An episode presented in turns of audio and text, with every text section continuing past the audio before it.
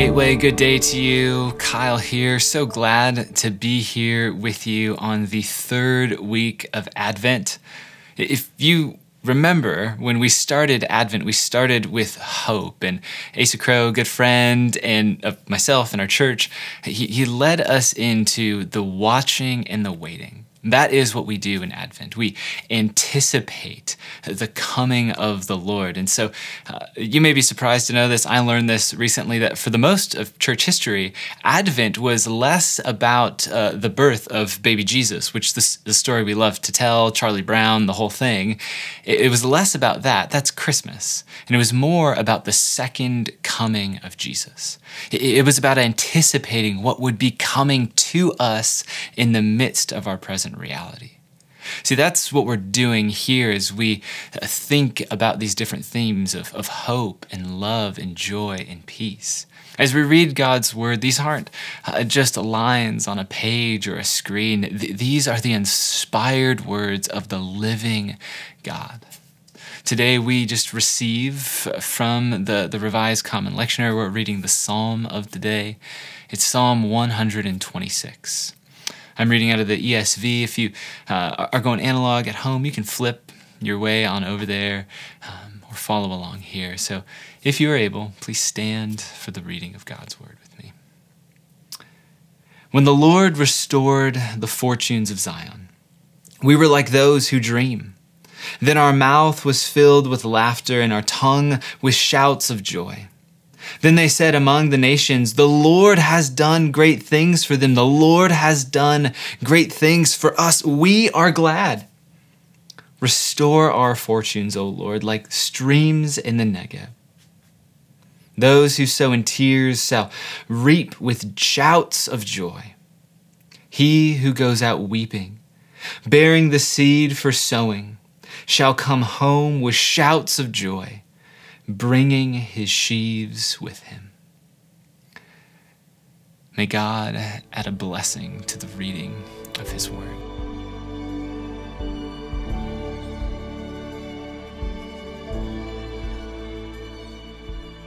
As was indicated in the lighting of the candle, today we are talking about joy.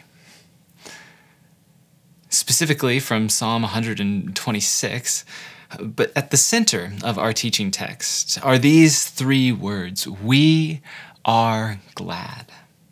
And these words from the psalmist, they're an invitation to return to joy. In fact, the whole bulk of our teaching is going to be about these, this, this thing of returning to joy.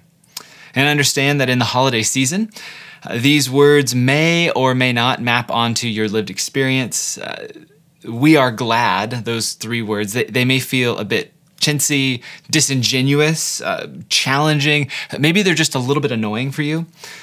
Uh, for you, if, if the holidays feel that way, if feel a bit like I don't know, a frenzy, they're annoying, you're a bit emotionally agitated this time of, of year, plus a, a pandemic, then it's it's likely that these two things coming together and then talking about joy feels like uh, the seventh layer of Dante's like circles of hell this is only going to make things worse.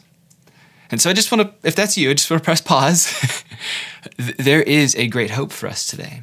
Whatever your emotional state, however these words settle in your heart and your spirit, they are designed to help us, to help us return to joy so that we might take heart here and now in this season. See, much of what I am learning about the 126th Psalm comes uh, by way of Eugene Peterson, his book, Long Obedience in the Same Direction. And in this book, a book all on the Psalms of Ascent, uh, he has this. This line, or excuse me, he, he remarks on this line, we are glad, as the pivot point of the whole psalm. And he marks out this observation with these words that have, uh, I've really been unable to shake this past week. The words go like this Present gladness has past and future. And I really wanted Peterson to say has a past and future, but he doesn't. Present gladness has past and future. And to be sure, Peterson is referencing the Psalm's structure. So verses 1 to 3 are about the past. At the end of verse 3, well, that's about the present, and verses 4 to 6 you get it. That's the future. But that's not all. This is not just a statement or an observation about the poem's literary structure because this song would be sung uh, by the Israelites. It would be sung by the Israelites on their way up to, to, Jerusalem, the holy city for high holy days, sung to reorient their whole lives to God's restoring story. These are potent words on the lips of the Israelites. As, as Jan Johnson, the spiritual director, says, this song is about the return to joy. So, what is joy? To, to help us kind of get at this state of being, uh, think about this scenario. I recently heard a pastor describe joy in this way, and I just thought it captured it so well. It, it's activated my imagination in a really helpful way. So I just wanted to share it with you all today. Uh, imagine this. We've, we've gone through the liturgy. Uh, the Spirit meets you in a fresh way. You share in a meal. It's a beautiful day, and then it's tonight. it's later in the day. And you're sitting there doing whatever you do later in the day on a Sunday, and your phone rings. And you see it's an unknown number, so obviously, like most humans, you uh, let that phone call go to voicemail. But then you see it immediately rings again. So you do the same thing, and then it rings again and again. And so at this point, you're slightly annoyed, but you honor the persistence of the said caller. And as you pick up the phone, you quickly realize that this isn't just an automated call, it's a real human. And this person is a uh, local CDC representative. Now, I'm not an expert on CDC stuff, um, so I'm just assuming maybe they have these, maybe they don't.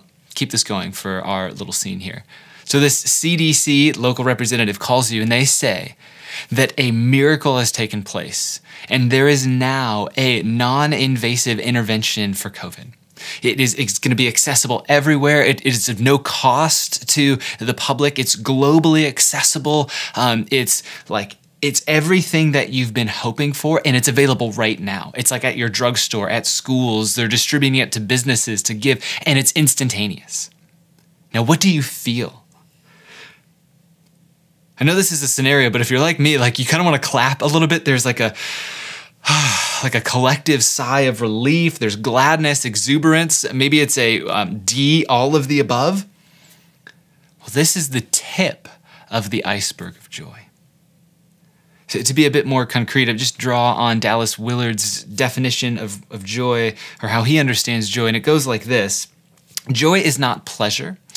It's not a mere sensation, but a pervasive and constant sense of well being. Joy, hear this again, is a pervasive and constant sense of well being. Therefore, when the psalmist exclaims, We are glad, talking about their present reality, they're inviting any and all, you and me, to defiantly anchor ourselves in God and in His restoring story to return to joy. And I don't think you can really talk about joy without talking about Bono. Uh, Bono has this quote that's kind of reverberated, and maybe it's just the spaces I occupy, but he, he calls joy an act of defiance. I love it. It's a bit punk rock, even though he's not a punk rock artist. Uh, but that idea of joy as an act of defiance, I think it's such an apt descriptor of joy. Because at a social level, joy begins to erode and even disrupt, according to Bono, defy skepticism and cynicism and even fatalism of our day. The fatalism that says, you know, we're all just going to get this thing anyway, so we might as well just go out there, get it, and be done with it. Joy is defiant to that posture, that tone. But not just, joy isn't just defiant at a social level, it's defiant at a spiritual level. See, it defies the trifecta of evil the world, the flesh, and the devil. Uh, the world would be the operating powers and principalities opposed to the kingdom of God. Joy defies that. And, joy defies our, our flesh, which is this internal resistance to God. And it also defies the devil itself, dismantling its accusations. And if you note there, this is kind of an aside. I didn't really want to credit the, the devil, uh, the accuser, by calling it a he. I think that gives it too much honor. Um, so just note that uh, when, we're, when we're talking about the power of joy. So lest we think joy is easy, let's just it's see it's it's much more broad and beautiful and, and miraculous than ease. Hear Henri Nouwen's words talking about joy. He says that joy does not simply happen to us. I love that. It's not accidental. Uh, we have to choose joy and keep choosing it every day. It is a choice based on the knowledge that we belong to God and have found in God our refuge and our safety, and that nothing, not even death, can take us away from God. I mean, that's like that's a moment where you in your living room are saying yes and amen. Nothing can take us away from God. Joy is an indicator of that reality. And at this point, um, the critics emerge, right? The critics in our own hearts, the critics in our minds. Uh, and, and, these critics often call themselves realists, but let's be honest, they are critics. And, they assault our return to joy. They claim that returning to joy is, ah, a bit naive. It's actually a denial of reality. Uh, they'll say it, maybe it's just wishful thinking in a season fraught with challenges. And so far, um, or so often, insofar as my experience bears it out, and I don't have uh, like a lot of experience, so I could be wrong here. Uh, but the assault on joy comes from a place of misunderstanding. It's really a category mistake between happiness and joy. Here's what I mean. Uh, Sandra Brown, who is an expert on pathological relationships, those are challenging relationships, she, she describes happiness as an external phenomenon. So that's outside of you, outside of me. And more specifically, it's based on situations, events, people, places, things, and thoughts. That last one kind of confuses me a little bit because thoughts are also inside. We'll keep going. Let's say it this way happiness is based on our happenings. Happiness is based on our happenings. So things like a pandemic, the racial reckoning of our nation, the uh, derechos, basically most of 2020 can affect our happiness. Joy, on the other hand, as a pervasive and constant sense of well being, that reality, that can withstand the assault of 2020. Therefore, to return to joy is not naive or, or wishful thinking. To return to joy is rather to anchor ourselves in God and His restoring story, and from that place, it is a willful trust of God. And it's a willful trust of God in the fullness of reality, in the beauty and in the brokenness. So to return to joy, as Nouwen says, is to seek refuge in God. So, to the critics, especially the critics of our own hearts in the season, when the world is burning, we can defiantly declare that joy is constant. That is the type of joy that we return to in Advent. And this is key. Joy is not something that we drum up from within. Rather, joy is something that we tap into. And our passage, it just so beautifully captures this. Uh, starting in verse 1, the, the psalmist remembers that the restoration of Israel is significant. He says, we, we were like those who dream. Or if we were to say it our way, um, it, it, was like a, dr- a dream come true. And then the, the psalmist kind of brings that to a climax in verse 3 the Lord, Yahweh, the personal name of God, the covenant name of God. Yahweh has done great things for us. And then our central line we are glad. That word glad can also be translated joyful. What we see here is that because the Lord has done this and joy extends from God's work, the, the, line between the two starts to blur. And what we see over the scope of the psalm and really the scope of the scriptures is that Yahweh, God Himself, is the source of joy. He is the abundant place from which joy overflows. He is the constant source. And His actions, they precipitate joy. He has done great things for us. That, that's why gladness pervades the psalmist's present. Therefore, to return to joy isn't as a return to, let's say, a psychological concept. Rather, to return to joy is to return to God Himself. And I love how Eugene Peterson unpacks this a bit further. He says, We come to God and to the revelation of God's ways. That is how God makes God's self known. Because none of us have it within ourselves, except momentarily, to be joyous. Joy is a product of abundance. It is the overflow of vitality. And we try to get it through entertainment. We buy the vitality of another's imagination to divert and enliven our poor lives. But that kind of joy never penetrates our lives, never changes our basic constitution. Joy is pervasive, it's constant, it's not fleeting, it's not momentary. Therefore, we ought not be surprised that when we seek joy amidst the happenings of our lives and come up empty handed. I'm, I'm sure that there are things that you can imagine that you have sought joy in and they didn't give you what you were looking for. This is as simple as um, mismatched expectations I was describing to Logan, who kind of does this whole thing right before this, that um, let's say you're waiting for a package, and so many of us are waiting for packages this time of year. And really, I guess the whole pandemic, that's how our economy is working, is through packages. So let's say you break your phone and uh, you realize quickly how much of your life is tethered to your phone. And so you order your phone and it says it's going to get there on Monday. And then you get the notification on your computer uh, that your phone is. Uh, wow, it's not going to be here until Friday. So you are waiting. You expected it Monday, but but now Friday is is here. like it hasn't shown up. It's the end of the day. The sun is setting. It's still not there.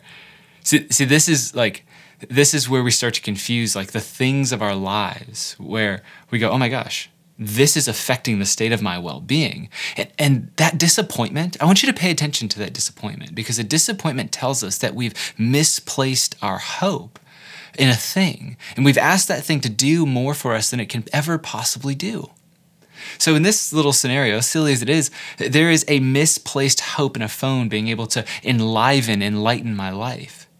But it won't. So, when its rival doesn't come, I'm found to be downtrodden. And hopefully that downtrodden state doesn't lead to a state of de- despair. But I think you get my point here is that we ought not be surprised when we seek for joy amidst the happening of our lives and come up empty handed because joy is not to be found there. And that impulse, it is appropriate, it's right. It's I would even say it's this Godward impulse. The problem is we've confused joy for happiness along with, well, everyone. And so the scriptures are here to gently invite us to reframe, to reorient our way in God and into his story of restoration. Because God's joy is really counterintuitive. Just con- consider this in verse 5 Those who sow in tears shall reap with shouts of joy. In the economy of the world, uh, tears evidence despair, not joy. But, but God's joy, it's strong enough to hold like a container the full range of human experience and the emotionals there and the emotions therein.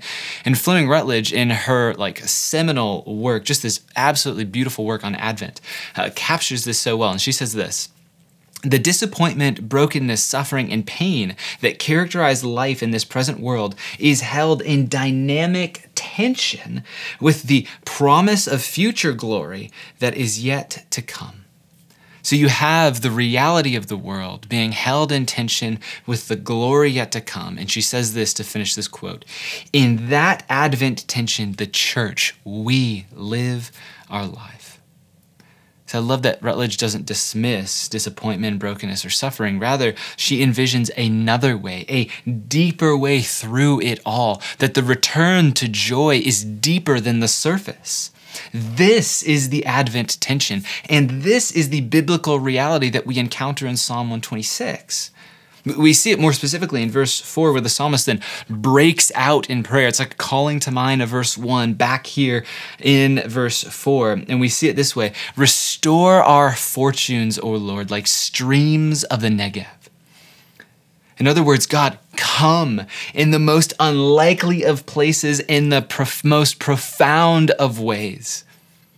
So if the if the Negev throws you a little bit, the Negev is the uh, arid desert wilderness in the southern part of Judah in the land of Israel. And this place would be an uninhabitable place, an inhospitable place. Life would not be there. But when the streams of the Lord come, life breaks forth. Suffice it to say, the Negev is not where one would go to flourish, but in the psalmist's imagination, and pay attention here, God is in the, in the business of bringing new life.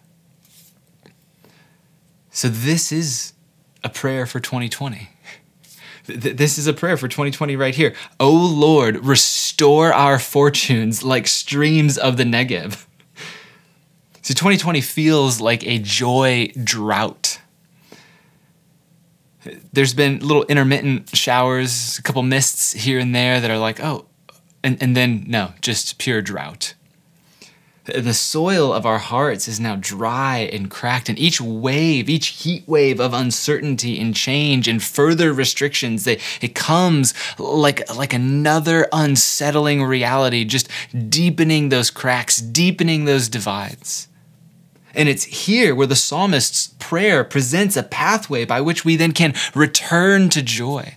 Because sometimes we say, oh, that sounds nice. I would love to return to joy, but how do I get there? What, what, what, do I do? What's, what's the mode and mechanism? What's the reality by which I move toward God's joy in my present circumstances? This is the pathway.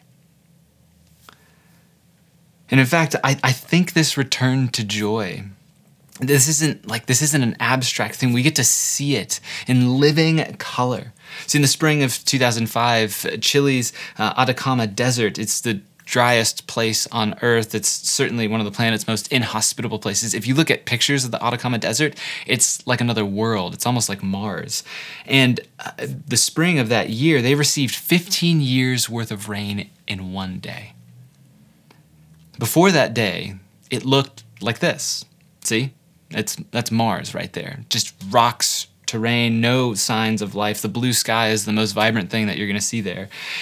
And then the rain came and then days after the rain came, it looked like this. This is a super bloom. Because buried deep within the cracks of the Atacama Desert was life. The, the, likes of which had never been seen before. 200 plus species of plants came bursting forth and this makes me wonder what might God, by the power of the, sea, the Spirit, be secretly tucking away in the cracks and crevices of our hearts in this barren season because He wants to bring out new life. What sort of super bloom of joy might God want to unleash in your heart, in our church, in our city? I'm like desperate for this. 2020 has been a hard year. I've been saying all along, I still believe 2020 could be the best year we ever have. But I tell you what, it is trying. It is a trying year. This gives me great hope to see that in the world around us, the story of God's restoration lives. It is vibrant. And if you feel in this season in 2020 like death has kind of settled in as just a way of life, it's settled in with political strife and familial tensions. Do I wear a mask? Do I not? Is it a political statement? Is it not? All of this stuff. May you know and may you take heart in this that though weeping may endure for a night, joy comes in the morning. See, this is the reality of the Christian life is that these two things can live in tension. And it just makes me wonder could COVID 19 and a wave of new infections across the northern hemisphere could that could that hide a gentle invitation from the spirit to return to joy this advent i, th- I think so i can't answer that i'm not the holy spirit um, he's present to you and with you but i think so and the lingering question of how remains. And what's beautiful is, is, you know, the psalmist couldn't see what we see. We have the whole corpus, the whole collection of the scriptures. We have in the New Testament the, the biography of Jesus' life and ministry. We have the apostolic witness. We have the letters that go out to encourage the church. And in that space, we actually find this in Hebrews 12. We read this let us run with endurance the race that is set before us, looking to Jesus. That's That's it right there. Looking to Jesus, or other translations might say, with our eyes fixed on Jesus, the founder and perfecter of our faith. That's a, that's a corporate hour. Who, for the joy that was set before him, endured the cross, despising the shame, and is seated at the right hand of the throne of God. See, Jesus has ultimately returned to joy. If you don't know this, we are in this Advent season taking a brief hiatus from the gospel according to Mark. And in the gospel according to Mark, what we see time and time again is that Jesus is not just announcing verbally that the kingdom of God is at hand, he is embodying the reality. He's feeding the poor, he's clothing the naked, he's healing the eyes of the blind, he's restoring those who are on the margins of society. He is the truly human one. And at the pinnacle of his life, when he has the most social capital, has the most power to leverage, he lays it down. Or as the author of Hebrews says, he endured the cross, despising the shame. Or to say that another way, didn't give a rip. Jesus has ultimately returned to joy. He is seated, the, the, position of a finished work at the right hand of the Father on high. But his presence to the Father is not an absent reality to us. See, see rather, in John's gospel, Jesus himself says that it is better that he go away so that he might send another helper, the Spirit, or, or uh, the way I, I love the Spirit being described as God's personal presence. So Jesus goes away because it's better to send his personal presence to all who receive him by way of faith and trust and allegiance. And now God is present to any and all who receive him to be with us and in us. And just hear Jesus himself here. You will be sorrowful. Now, Jesus is talking to his closest friends, certainly about his departure. So there is a real uh, narrative context within which this story takes place. And yet, the absence of Jesus, he says, You will be sorrowful. There is disappointment and despair and sorrow in the world. But look at this, but your sorrow will turn into joy. See, the journey to joy is through the cross. It is the endurance of the cross. In the gospel according to Mark, elsewhere there in, in chapter 8, it, the statement comes forward pick up your cross from Jesus' lips and follow me. That is the way of apprenticeship to Jesus because the cross is not the end. At the cross, we are able to say with the psalmist, The Lord has done great things for us. We are present tense, glad, joyful. I love how the prophet Isaiah said this, and, and where we many scholars think that there's this kind of back and forth dialogue in the Hebrew imagination between Isaiah and the psalmists and what's going on here.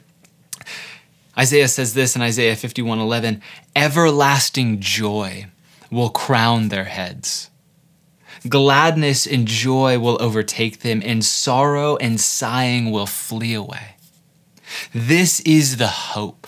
This is the anticipation with which Isaiah waits, and this is what is realized in Jesus. He comes and he endures. And he now has returned to joy, but he has now turned his face to the church, to his bride whom he loves, to you and to me, to make our joy complete. D- do you know that? That the living Christ lives to make your joy complete in the presence of the Father. Pervasive and constant is the joy of God. It is not fleeting, it is not momentary. And what that means is that in this and in every trying moment, we can return to joy because joy has shown up to us in the Spirit of the living God. This is what we have in God through Jesus and empowered by the Spirit. And it's with that reality in hand that we just might be able to turn to the tune of the day and utter words like this Joy to the world. The Lord is come. Let earth receive her King. Let every heart prepare him room. And heaven and nature sing joy to the earth. The Savior reigns. Let all their songs employ while fields and floods, rocks, hills, and plains repeat the sounding joy. No more let sin and sorrow grow nor thorns infest the ground. He comes to make his blessing flow far as the curse is found. He rules the world with truth and grace and makes the nations prove the glories of his righteousness and wonders of his love. This is the Jesus we wait for. This is the one we long for. The joy of God come to us in the face of Jesus. So let us pray. Let us seek our Jesus. Jesus, you are faithful. You have come and you will come and you are present to us in your spirit. And so I pray that for this church in this moment, you awaken a spirit of unity and harmony that shapes the imagination of the city to see the beauty of the gospel, to see that you, Jesus, are King and no one else. Reign in us, I pray. Amen.